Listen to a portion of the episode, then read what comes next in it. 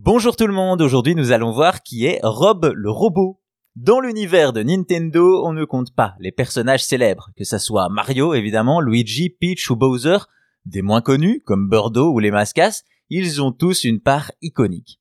D'ailleurs, tous ces personnages se retrouvent régulièrement dans les jeux compétitifs comme Mario Kart ou Mario Party et même Super Smash Bros. Justement, parmi eux, vous aurez peut-être remarqué la présence d'un personnage particulier, Rob le robot tellement particulier qu'il était à la base non pas un personnage mais bien un accessoire bien réel, sans doute le plus connu et le pire accessoire de la NES.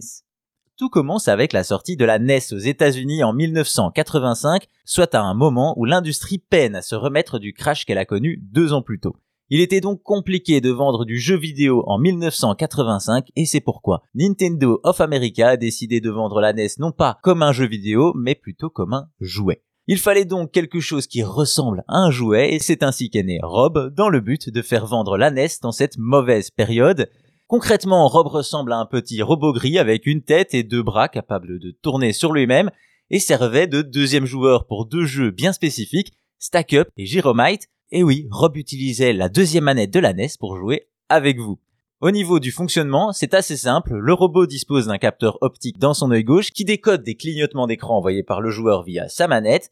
Rob peut ainsi manipuler des objets qui appuieront sur la deuxième manette pour effectuer des actions dans le jeu. De cette manière, dans Gyromite, Rob manipule des toupies sur différents socles pour ouvrir et fermer des portes dans le jeu, et dans Stack Up, il doit déplacer des petits cylindres pour former des tours, un peu à la manière d'un casse-tête.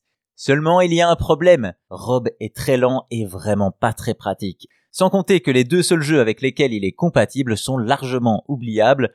Rob aura surtout servi de cheval de Troie pour vendre des consoles de jeux NES dans une période compliquée, une mission qu'il aura remplie avec succès avant de sombrer plus ou moins dans l'oubli.